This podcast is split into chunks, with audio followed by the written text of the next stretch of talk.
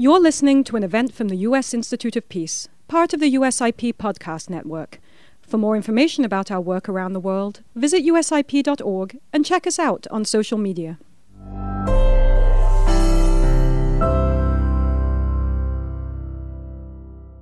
Hello and welcome. Good to have you with us today for the launch of USIP's Senior Study Group report on China's influence in the freely associated states of the Northern Pacific. As many of you know, USIP was founded by the US Congress in 1984 as a national, nonpartisan, independent institute focused on preventing, mitigating, and resolving violent conflict around the world. As part of that work, over the last few years, USIP has led a series of senior study groups looking at China's influence on conflict dynamics in specific countries and regions around the globe, including Myanmar, North Korea, the Red Sea Arena, and South Asia. The report that we are launching today is the fifth in that series. This report examines China's increased engagement in the Republic of the Marshall Islands, the P- Republic of Palau, and the Federated States of Micronesia, collectively known as the Freely Associated States.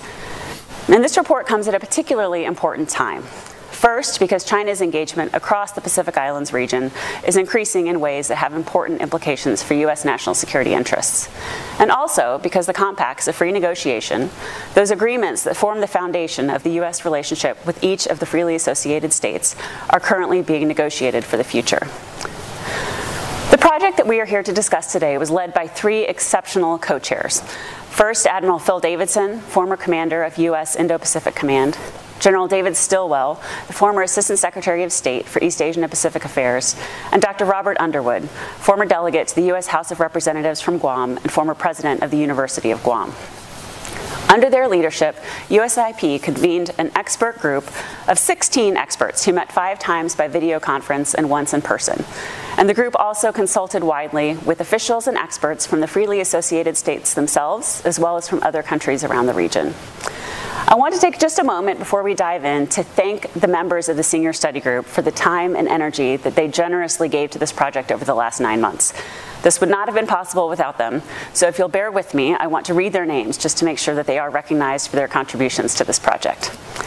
David Cohen, Jerry Finin, Lori Foreman, Carla Freeman, Mary Hattori, Elizabeth Havis, Francis Hezel, Ken Kuper, Satu Limaye, Bonny Lin, Jim Loy, Jonathan Odom, Andrew Scobell, Vikram Singh, Alan Stamen, and Alan Tidwell.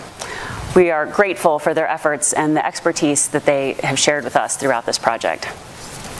Now, on to the main event. Um, it is my honor to moderate today's discussion with our exceptional panel of experts.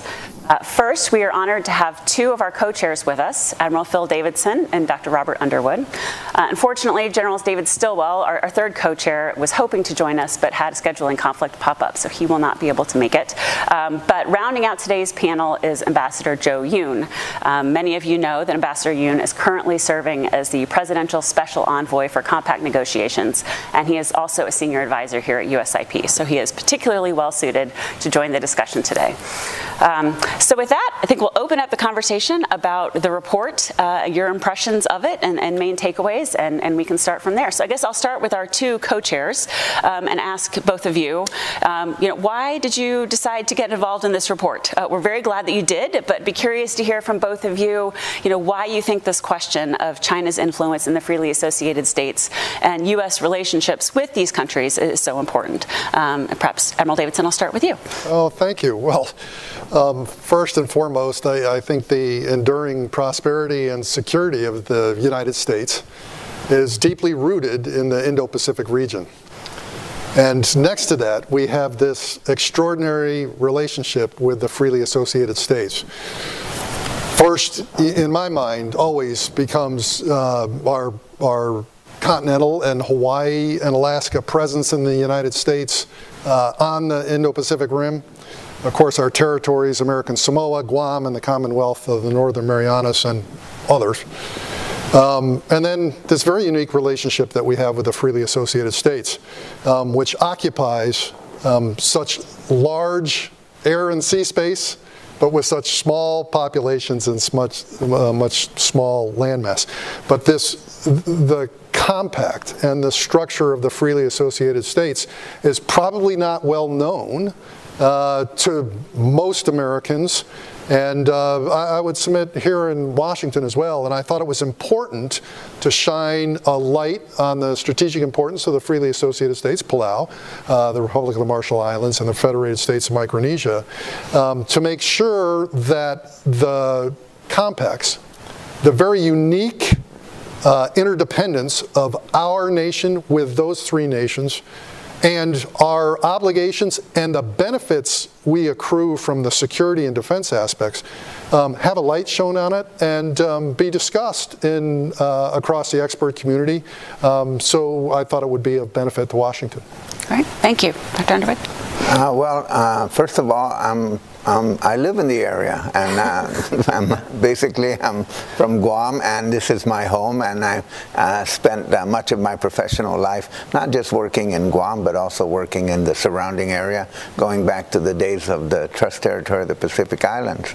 And as the admiral has stated, very few people kind of understand the complexity of these relationships, and it and they don't understand them here. And I worked here for 10 years. I kept trying to explain it, and it's still not very clear. But there are relationships with territories uh, like Guam, and then there are relationships with these independent nations called compacts of free association, freely associated states, and, and kind of run the, and, on both territories and the freely associated states, kind of run back and forth between being domestic entities, kind of international entities, foreign entities, not quite sure how they fit into making both uh, domestic policy and foreign policy. And now we have uh, the uh, a, change, series of changed circumstances uh, in the broader Pacific, uh, which of course are impacting the lives of the islanders and are drawing attention uh, to that part of the world. And so trying to look at it as an, uh, as, uh, as an entire region, especially from the perspective of someone who lives in the region and who feels that, uh, that this is, this is uh, my home, my homeland, and I want to make sure that everything that happens, especially in relationship to the United States, advances the interests of uh, the islands themselves as well as the United States. Um, it, it has to be made clear these are not protectorates, these are not territories that are owned by the United States, and, and that this is not a patron-client relationship. This is a relationship that supposedly is founded on some enduring values, and those enduring values are important to restate in the process of negotiation. Commitment to democracy, commitment to openness, and, and, and the advancement of peoples in those areas, and then to establish the defense and diplomatic uh, conditions that enhance those things, as well as deal with uh, the, the concerns that, that people have. So people in the territories and of course people in the freely associated states are uh, really affected by all the conversations that are going on about uh, uh, Chinese influence. And so it's really vitally important to have a kind of an island perspective on many of these issues. Wonderful, thanks. Oh, I've heard both of you lament that there is perhaps um, not enough understanding of the U.S. relationship with these three countries in Washington. Um, however, there is one person who understands these relationships very well here with us today. Um, and so, Ambassador Yun, I would turn to you and ask if you could tell us a little bit more about why the U.S. relationship with the freely associated states is so important, um, and perhaps a little bit about your role now as you're negotiating the compacts. Thank you, uh, Dr. Staats. Uh, it's a pleasure to be here with Dr. Underwood and uh, Admiral Davidson, uh, two, two persons who know so much about this area. You know, uh, you mentioned a lot of senior study groups, and I was, of course, uh, took part in the first one, one on North Korea. So doing the compact, these are two really polar extremes of what U.S. interest is in. So, I mean, like uh, what the Admiral said, uh, even though I done a lot of work for State Department uh, on Indo-Pacific area, I really did not know that much about freely associated states when I started my current job uh, in late March this year. And so it's been learning by doing, you know. And so I've made some observations and I wanted to also test them uh, on uh, the Admiral and uh, uh, Dr. Underwood. One is that and I think this goes well with your first recommendation that we need to engage deeper and more the United States. And what when I talk to uh, FAS uh, partners, what they want is respect. I think respect is very important concept. These are very proud Pacific Island countries with tremendous history and culture behind them. They're small. They had been largely colonized over the last century or more, and they have just found their own self-determination, sovereignty, and so I think for them, sovereignty is important and uh, self determination is important. So while they still rely on compacts for economic assistance, they know that they are strategically important. And so the first question I, I, I have is compacts are not what I would call straightforward economic assistance.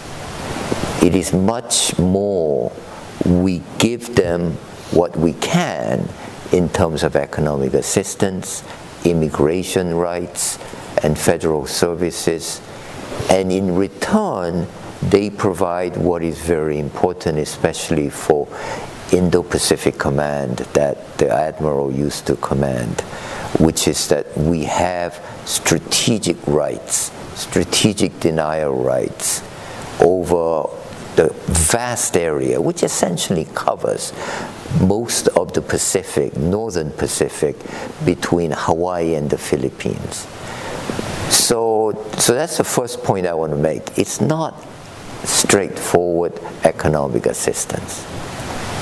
The second point I wanted to make was that, uh, let me say, I did have a second point, uh, which is that compacts have defined the relationship but it's gone through changes over the past 40 years. I would say there was significant change in compacts of, you know, uh, 1980s as opposed to the last compact that was done in 2003. So still in the 1980s, Soviet Union was important. And in, in, two, in, in, you know, in 20 years later, it's no longer there. China had yet to be a major threat. And now it is, of course, we're involved in this competition with China. And so, but my point in this is we should not look at compacts purely vis a vis our strategic competition, whether be it Soviet Union or China.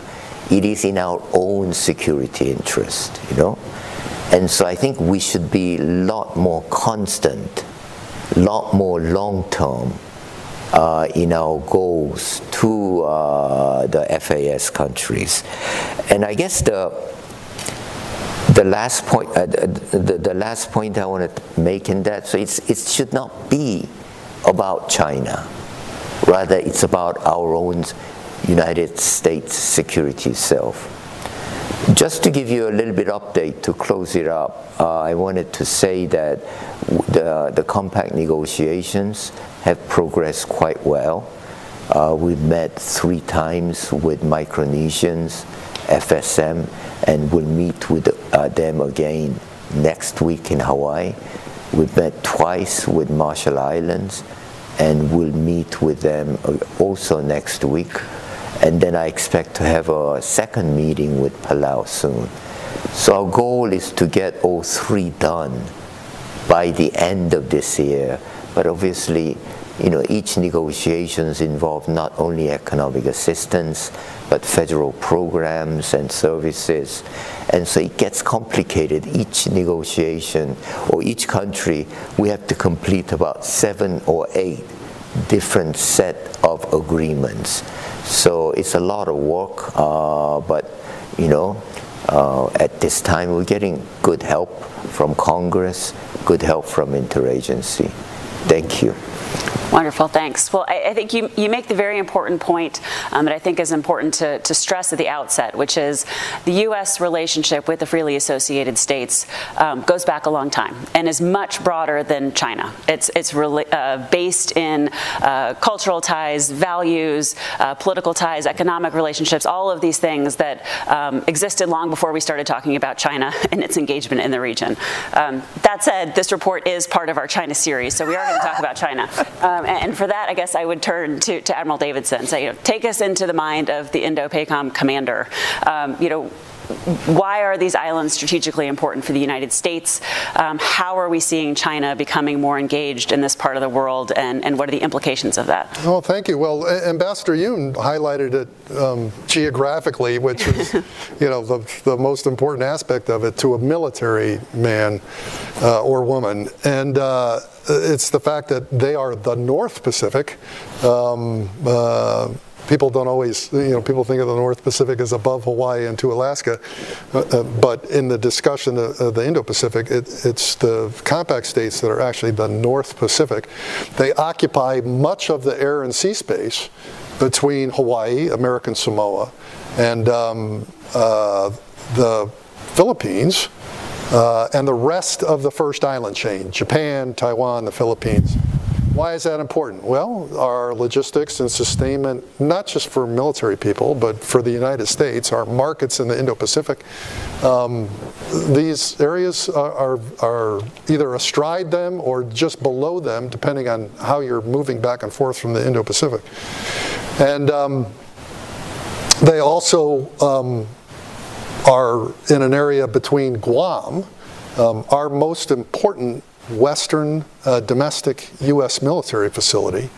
Um, and again, the first island chain of Taiwan, excuse me, Japan, Taiwan, the Philippines, and South.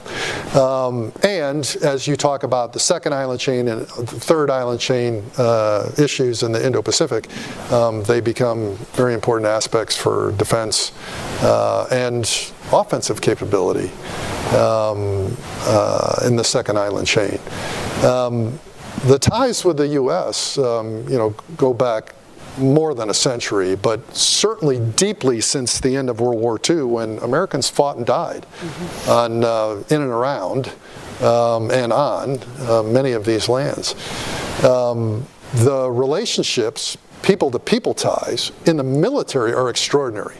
The three FAS states per capita uh, provide more U.S. servicemen and women than any of the 50 states in the United States and any of the territories. It's really an extraordinary heritage and link for the U.S. military to have that as well.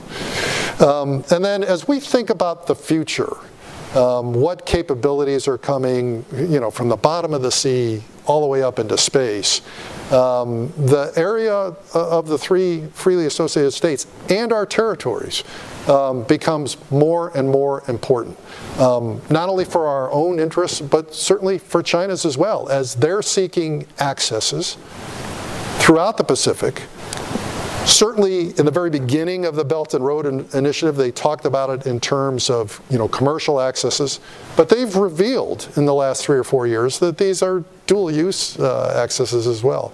Everybody's read about the the secret pact with the Solomon Islands, which is in the South Pacific, um, but we've seen uh, uh, you know a number of activities uh, by the Chinese, commercial, economic, diplomatic um, and frankly underhanded in terms of corruption uh, across the Pacific region, South Pacific and North Pacific. Um, those corrupt activities are meant to co-opt elites, um, both in the business world and in sometimes uh, in the government world, and uh, with the intent of establishing their own relationships and really supplanting ours Um, it's not that the U.S. I think resents competition. The U.S. welcomes the development in the region of any interested party. Um, but it's been pretty plain to me that the Chinese objectives are to supplant U.S. interests where they can. And it has to be part of the discussion. Mm-hmm. Wonderful, thanks. I just want to follow up on some of the, the points that you made there. Um, you know, much of China's investment in the region is economic and yes. is uh, brings much needed investment and, and, economic assistance and support to these islands. Um, of course, there are also some links to organized crime and corruption and, and other problems that can be um, certainly something that, that these countries need to deal with, and hopefully we can help them address. Um, Dr. Underwood, I want to go to you. As you said, you live in the region. This is your home. Um, you know, what is what do these dynamics look like from the North Pacific? What does China's engagement and, and the, both the pros and cons that come with it? What does that look like? Um, you know, you engage regularly with these uh, the leaders of the freely associated states. How are they seeing some of these developments? Well, some of the things are uh, quite dispiriting because uh, the nature of some of the economic uh, activities have created the opportunities to uh, uh, for corruption or seeming corruption and uh, kind of um, interfering with local politics. And I happen to know a number of uh, locally elected officials. I've, I've uh, talked uh, in, at length about this. but at the same time, the, the, the Chinese are welcome as long as the businesses are above board and uh, they provide uh, the opportunities uh, for investment, to provide the opportunities for tourism, as uh, um, as had happened in Palau. But now the uh, now the relationship is uh, has been strained. But the, the, the main point here is that there should be some uh, sense of uh, regard and uh, respect, as the ambassador has outlined, for the entities as they deal with these uh, uh, situations, that they're not uh, simply vassals of the, U, the United States and they're not kind of runting interference for the United States, but instead are actually cooperating partners in this. there's a lot lot of issues that uh, sometimes uh, we don't go into great depth, um, but they certainly affect uh, the compact negotiations, include the, um, the, the, nuclear testing in the Marshall Islands, uh, the nature of the relationship in the past, uh, and all the activities which were carried out when the trust territory was, unlike all the other trust territories, a strategic trust which the U.S. directly managed and, and and supervise. All of those issues are part and parcel of that history. So they kind of affect the thinking. But I have to say that. Uh, you know, uh, the, the, other, the other part here is to think of the region as an integrated whole, even though Guam and the Northern Marianas are, quote, our territories. They still have issues of their own with the federal government, and there's still the issue of self-determination for Guam. But the region as a whole is integrated in many ways uh, because uh, Guam kind of functions as a metropole for the area. So there's all these things that are going on that need to be considered uh, as part of the, uh, the relationship and how you deal with uh, migration, out migration, now we have climate change, the potential for uh, uh, climate refugees, out migration, uh, and uh, which many of the freely associated states, the uh, likely destination is either Hawaii or or Guam, and actually, uh, proportionately, Guam is bearing that burden the most. And uh, but you know, they go into other places as well. So it's it provides. Uh, a kind of a rich set of circumstances where domestic policy, uh, assistance and how you deal with the migrants and how do you deal with the entities that, that have to deal with the migrants and then how you deal with China uh, in that. I have to say that uh, many leaders in, in, the, uh, in the Micronesian region are grateful for the attention that, that Chinese influence has, uh, has uh, brought upon them because I think now I think they feel that people are recognizing their uh, true value. It should be pointed out that uh, in a place like the freely associated, the, not, not the other places, but in the FSM, Federated States of Micronesia, annually they, they send lots of young people to China to study, and they get free tuition, they learn Mandarin. These young people are eventually not going to stay in China. They're going to come back to the FSM, and in another 5, 10, 15 years, they'll be all over the bureaucracy. They'll be into economic activities. It could lead to a changed uh, series of circumstances. So, uh, thinking about the, uh, the, uh, the, the military security arrangements, which are immediate and which need attention, but also kind of thinking long term. What is this relationship need to be like in order to uh, basically secure a peaceful environment for everyone. Mm-hmm. Wonderful, thanks. Um, one more note. Uh, um, on the strategic aspect. One of the dynamics that we have not talked about yet is that of Taiwan. And of course, um, Palau and the Republic of the Marshall Islands both have formal diplomatic relationships with Taiwan. Um, just curious if you could say a few words about how solid those relationships are and what the implications of those relationships might be. I don't know if you want to. Oh, yeah, sure. I mean, that, that's a constant conversation, and uh, you know, uh, both the the, I'm very familiar with both the leadership in the RMI and and, uh, and Palau, and uh, of course they want to maintain those because those are of great benefit to them, uh, and uh, and I think. Uh, uh, it's sort of a little bit awkward for the U.S. to tacitly encourage that, but I think uh, the U.S. is tacitly encouraging that because it, it helps create a kind of a hedge and uh, it keeps the Uh, PRC busy. Their comments on that? Okay. No, nothing to add. I mean, it's yeah. well said by Dr. Underwood. Uh, I think it's accurate. So. Okay, um, great. Just to, to, follow up on, on some of the points that you made, I think you know a lot of what we try to do in this report and in these discussions here at USIP is to um, share some of the perspectives of the region. Right, the uh, policy is made here in DC, but uh, you know it shouldn't be uh, made in a vacuum. And trying to understand how people living in the region understand these issues is is really important.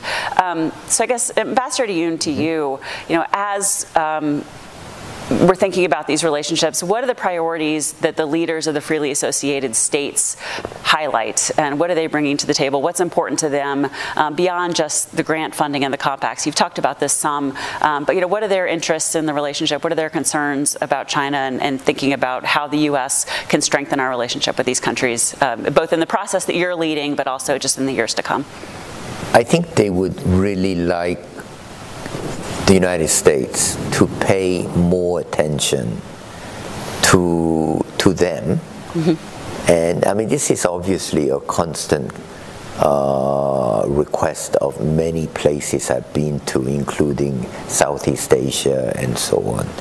Uh, but, but again, you know, don't just pay attention every 20 years when we are renewing compact, you know, uh, pay attention throughout.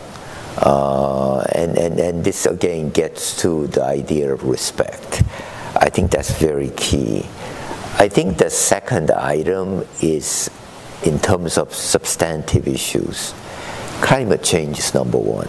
You know, climate change is really an existential question, uh, especially for RMI, Marshall Islands.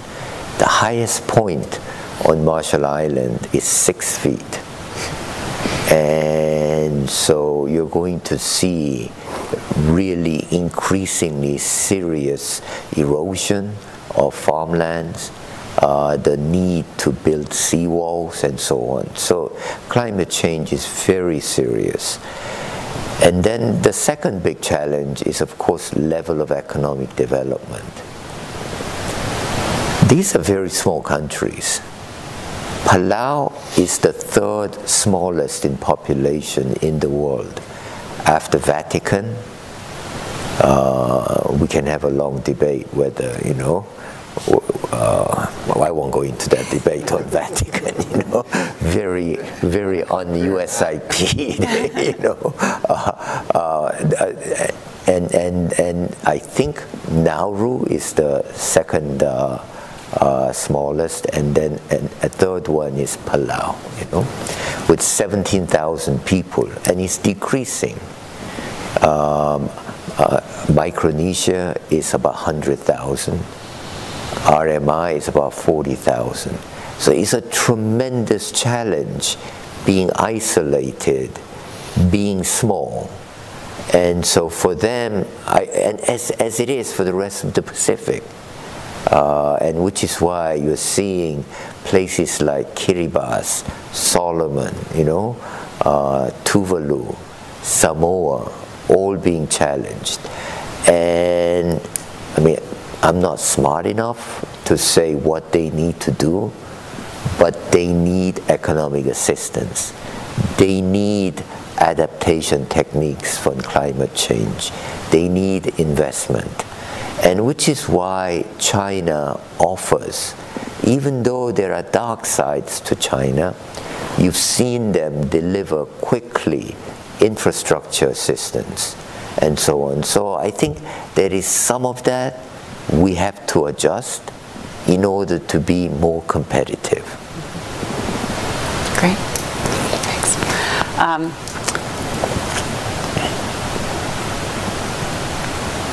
sorry, I was going to back up. um, uh, I guess it, uh, thinking about, um, as you said, you know, the countries are glad that the United States is paying attention. Um, they want the U.S. to listen to and, and focus on and address these issues that are critically important to them. Climate change, of course, being at the top of the list, and, and economic development after that. Um, you know, there has been a flurry of activity and um, a renewed focus on the Pacific Island regions in Washington over the past year. Uh, of course, next week, President Biden will host the Pacific Islands leaders uh, for the first ever White House summit.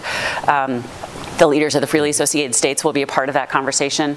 Um, the new White House Indo Pacific strategy talks a lot about the importance of, of the Pacific Islands. There's a new uh, Pacific Islands national strategy in the works. Uh, and again, the freely associated states will play a, a big piece of that. Um, and I guess, Ambassador just to go back to you, you know, as you're looking ahead and thinking about how the United States engages with the Pacific Islands region going forward, you know, you've mentioned a lot of the, the key areas that we need to address. Um, you know, once your mission is complete and, and the compacts are renewed, um, you know, how should the United States continue to build ties uh, with the freely associated states to make sure that these relationships remain strong? Are the compacts enough or is there more that we need to do?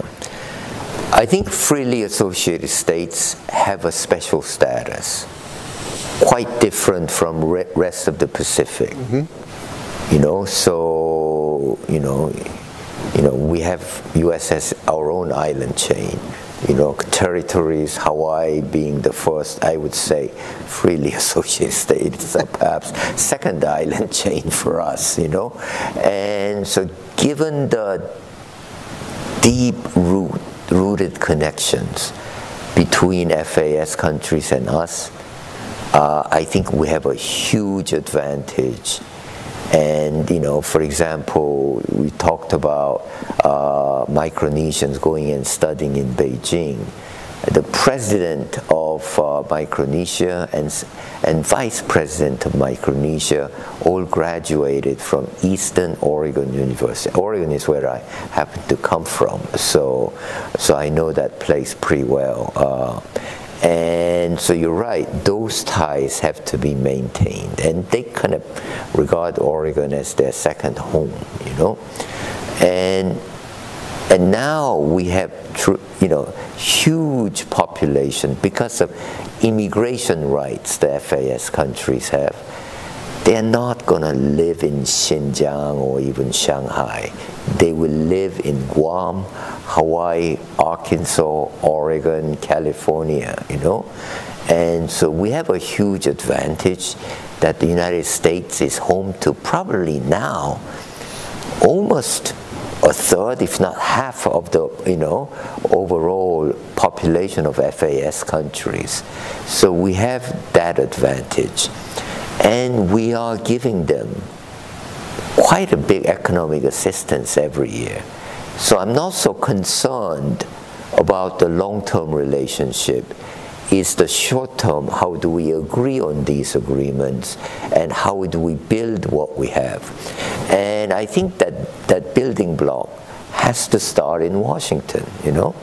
Uh, I'm glad to say in Congress, there actually is a good, strong building block there with a lot of Congress folks quite aware, and in fact, this issue gets tremendous amount of bipartisan support. What I'm more concerned is within the uh, bureaucracy, within Washington, whether it's Department of State, Department of Defense, whether they get enough traction. We, in the State Department, we used to have an office that dealt just with FAS countries. But that's gone, you know? And so it's just now one office doing Pacific, Australia, New Zealand affairs. That's not enough, you know? And so you have to start with bureaucracy, build it out from there for them to take care and manage better and at a higher level day to day relationship. Uh, thank you for raising this question about bureaucratic dynamics, because I know this is one that has come up many times in our deliberations over the last few months. Um, and Dr. Underwood, I'll turn to you. Obviously, um, you know, in these conversations, you've made the point many times that there, there is a trend in Congress to treat the freely associated states as insular territories. Uh, the way that the U.S. government is organized to address issues related to the freely associated states is very complicated. It's not just the State right. Department, but it's it's uh, yeah, yeah. Uh, bureaus and agencies across the U.S. government um, who are engaged engaged in different parts of this relationship um, for good reason, but can also be make things more complicated. I wonder if you could just say a little bit more about those bureaucratic dynamics and, and their implications. Well, the, the bureaucratic dynamics are exactly that: is that they become entrenched, and people, uh, you know, uh, the the uh, the the funding that uh, Ambassador Yun is negotiating on behalf of the State Department is going to be managed by the Department of Interior, and then of course you have the uh, the uh, the the the compact the citizens of the compact states now moving to the uh, U.S. Uh, states and and territories like Guam in large numbers, and then they're going to get a series of uh, benefits as individuals who, who are not green card holders. They're, uh, they, they have uh, non-immigrant status, but sort of permanent non-immigrant status.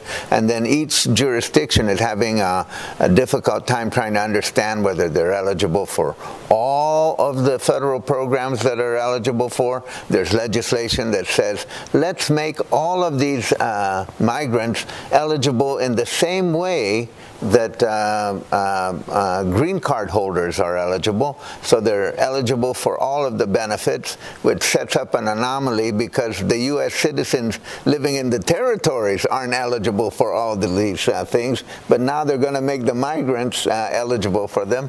And so there's a, a lot of lack of cohesion in that thinking. I, and I, am hopeful that the Congress will take a look at this and kind of revamp how uh, these things are, are dealt with. Not to just say State Department is the winner over the over Interior, but to say have a, a new structure, have some kind of interagency, a real interagency arrangement that really addresses these issues. Because you know HHS is going to be looking at uh, certain kind of benefits that they're going to hand out to people, and uh, they're going to have constituencies and the the benefit packages, the COVID uh, uh, the, the pandemic COVID experience is that a lot of things went right to the compact states as if, in fact, they were territories or domestic areas of the United States, which was an emergency measure, but then that sets up a whole series of expectations for the future as well. So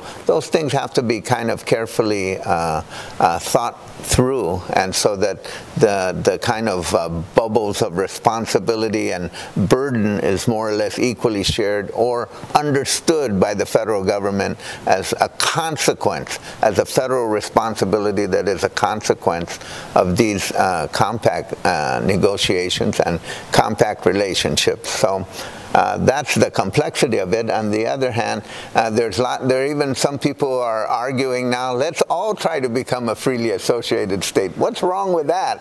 they get they get sovereignty and they're going to get more uh, the same level of domestic uh, benefits. What's the difference between uh, a, a, freely associated state and a non-freely associated state? I think there is a move in Puerto Rico where they want to be freely associated states uh, and U.S. citizens. That's right. So that's uh, they, and you know, there's some people who argue that that's already. So that's what they call it in Spanish, Estado Libre Asociado. but in reality, it isn't. but there's all of these kind of uh, dimensions right. Uh, to that, which have implications, and uh, for someone who lives in the area, I'm just grateful that the attention to China has allowed all of us to have this uh, very uh, robust uh, conversation. Uh, bec because the implications are not just what are you going to do with territories, but also how, how is the federal government going to manage what is going to be a long-term relationship? This relationship is not going anywhere. Uh, maybe people don't know, but people who are running for office in the freely associated states campaign as much out of the freely associated states as they do inside because all their people are living somewhere else. They're, they're living in Hawaii or they're living in, in Guam. And in, in, in some instances, uh, the presidents of these countries uh, were determined by votes that came outside of the country. Right. Yeah. And so there's, there's, the, these things are, have a kind of a, uh, an amazing consequence, but it's, it's part of the I think it's a, as long as people understand the responsibility for it, uh, we'll do well. I have to say that uh, in the in the past few years, I've been kind of talking about that the uh, you know Micronesian region is no longer an American lake because everyone was comfortable with that and strategic denial. But the only ones who seemed to be aware of that was the Department of Defense. so it was they were really keen on understanding that this was a serious uh, and, and, I think on that you have and, to also distinguish somewhat Indo-PACOM right. from who are completely aware of the importance and Pentagon. You know, I don't want to get too deeply involved in this one. And that's part of the bureaucratic. Yeah, but, uh, yeah I, I, think that's a part of the bureaucratic thing where Indo-PACOM is completely aware, and less so as you get further, you know, uh, and far away in Washington. You know.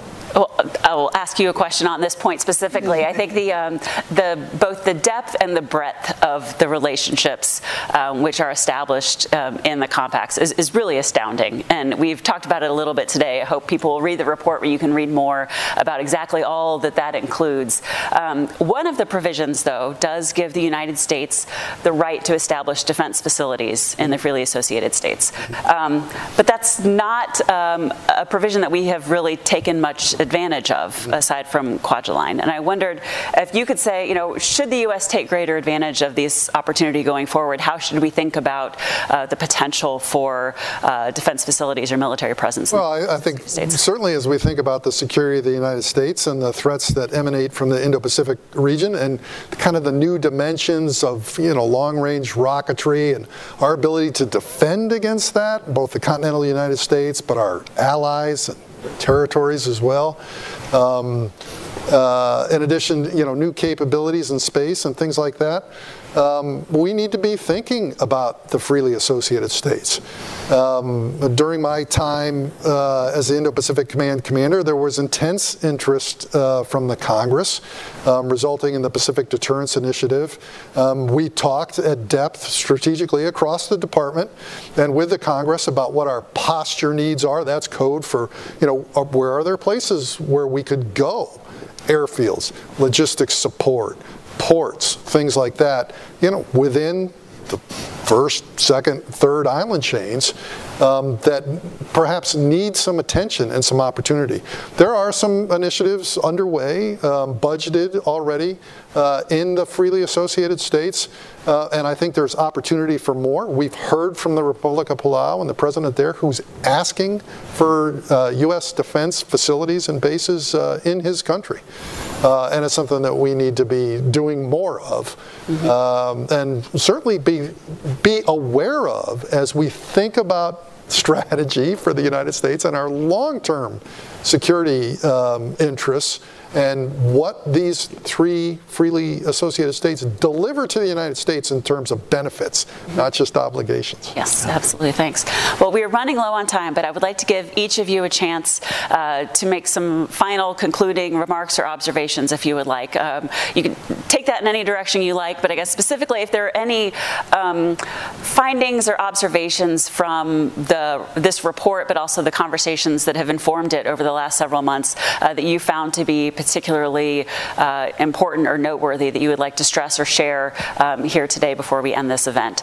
Um, I will let our co-chairs contemplate on that just a minute. Ambassador Yun, I'll go to you first because I see you scribbling notes. But if you have any thoughts you'd like to so leave us with. I've worked with a lot of you know, so-called allies, you know, not so-called, they are allies and partners and in a way we have mutual defense treaty like South Korea, NATO, and so on. I, I think you know what people don't realize is the compacts are even beyond that, way beyond that, uh, in terms of the alliance commitments, defense commitments, uh, strategic com- commitments, and so they are really, I would say, continuation of a lot of things we did while they remain they were UN, uh, UN trust territories at the time. So that relationship has continued, but evolved. And I think uh, Dr. Underwood's point is a good one. We are, we, there's no doubt we have a long-term relationship with them, but that relationship has to be day-to-day managed well. And that, I think, is the challenge for uh, Defense Department, for Interior Department, and as well as for State Department. And I do think uh, Dr. Underwood's recommendation that there be an interagency process on top looking at these things, I think that will go a long ways towards making sure that we actually fulfill the long-term promise that is the uh, free association. Great, thanks. Go down the line. Yeah, well, I think the most important thing um, for me as a result of the study is one is the uniqueness of these relationships, uh, and I don't think that's uh, necessarily well appreciated. Um, and they, despite their small size, the interdependence, the benefits and obligations that our, two, our collective nations enjoy here um, need to be approached with that uniqueness in mind. And that's why it drives to more attention. It may drive to a wider interagency process so that you can assess the, the collision of you know, uh, international and national um, obligations and benefits that we derive from the two nations. You know, we, we've got to get FEMA, FEMA is involved, right? And the National Weather Service is involved in the freely associated states. Um, the Postal Service, uh, you know, they all have a voice, but they all need to understand, you know, from an interagency uh, uh, level, you know, what that benefit and dependence is and why it's important to our collective security and prosperity. Uh, I, and by collective, I mean the United States and these freely associated states. Um, it, it's really, really important. And of course, when I say the United States, that includes our territories as well. Okay, well, it's uh, really important. I think uh, Admiral Davidson has highlighted that this is a relationship that is uh, interdependent, and that's really important to understand. That there's this is not dependent independence, but it's interdependent. It's a, it's an ongoing relationship, and it's a very complicated one. And uh, and uh, the on the U.S. side of it, uh, the benefits that accrue from this relationship are, of course, enormous and not no one is trying to put a dollar amount on it, but they are trying to put a relationship uh, uh, uh, amount on it, if you will. And it's important to understand that as well that th- this is a, a region on its own. Uh, it, it, includes the territories. It's a regional, uh, and then there's a relationship with the other Pacific islands. So, uh, as, as, recommended in this report, uh, don't stand in the way of uh, the Pacific Island Forum. Encourage that. Encourage uh, healthy relationships. Encourage the the regional cooperation that exists between the freely associated states and and, the, and Guam and the CNMI. Encourage that because that really accrues to uh, the benefit of all concerned. And uh, as always, the the the, uh, the United States is uh, uh, is a Pacific power with a Pacific interest. It's also, to some extent, has been responsible for a Pacific empire. So trying to balance all of that is a complicated issue in the 21st century, uh, but Ambassador Yun is up to it. oh, well, Thank you. Tell, note, tell my boss that. on that note, I think we will close today's event. But before we do, I just want to say a quick uh, word of thanks uh, again to our co-chairs, Admiral Davidson, Dr. Underwood, and General Stilwell, uh, for the time that they have dedicated to this project. We, are grateful for your leadership. We're so glad that you could be a part of it. Thank you for joining us today. Um, Ambassador Yun, thank you for joining us, for your wise counsel throughout, and for your service right now in this very important project of compact uh, negotiation. And we're really glad to have you with us. Um, I want to also thank the members of the senior study group um, themselves, uh, who also really dedicated a, a, tremendous amount of time, but also just um, decades and decades of expertise on these issues uh, that was incredibly valuable as we pulled this report together. Um, and last but not least, I'd like to thank the USIP team uh, that was really instrumental in making this happen. As anyone who's done a project like this knows, um, it's not possible without a lot of people uh, doing a lot of hard work behind the scenes. I want to first thank uh, Brian Harding, who was the project director for this effort, um, and we also had terrific research uh, and writing support from Camilla Pohle-Anderson, Nicole Cochran, and Trevor Sutton. Um, so we really appreciate all of their contributions. And finally, thanks to all of you for joining us. Um, the report is live on the USIP website now. We hope you will download it and we hope you enjoy it. Thanks so much for joining us. Thank you. Thank you for listening to this event. If you'd like to listen to more events or explore our other podcasts, visit usip.org forward slash podcasts.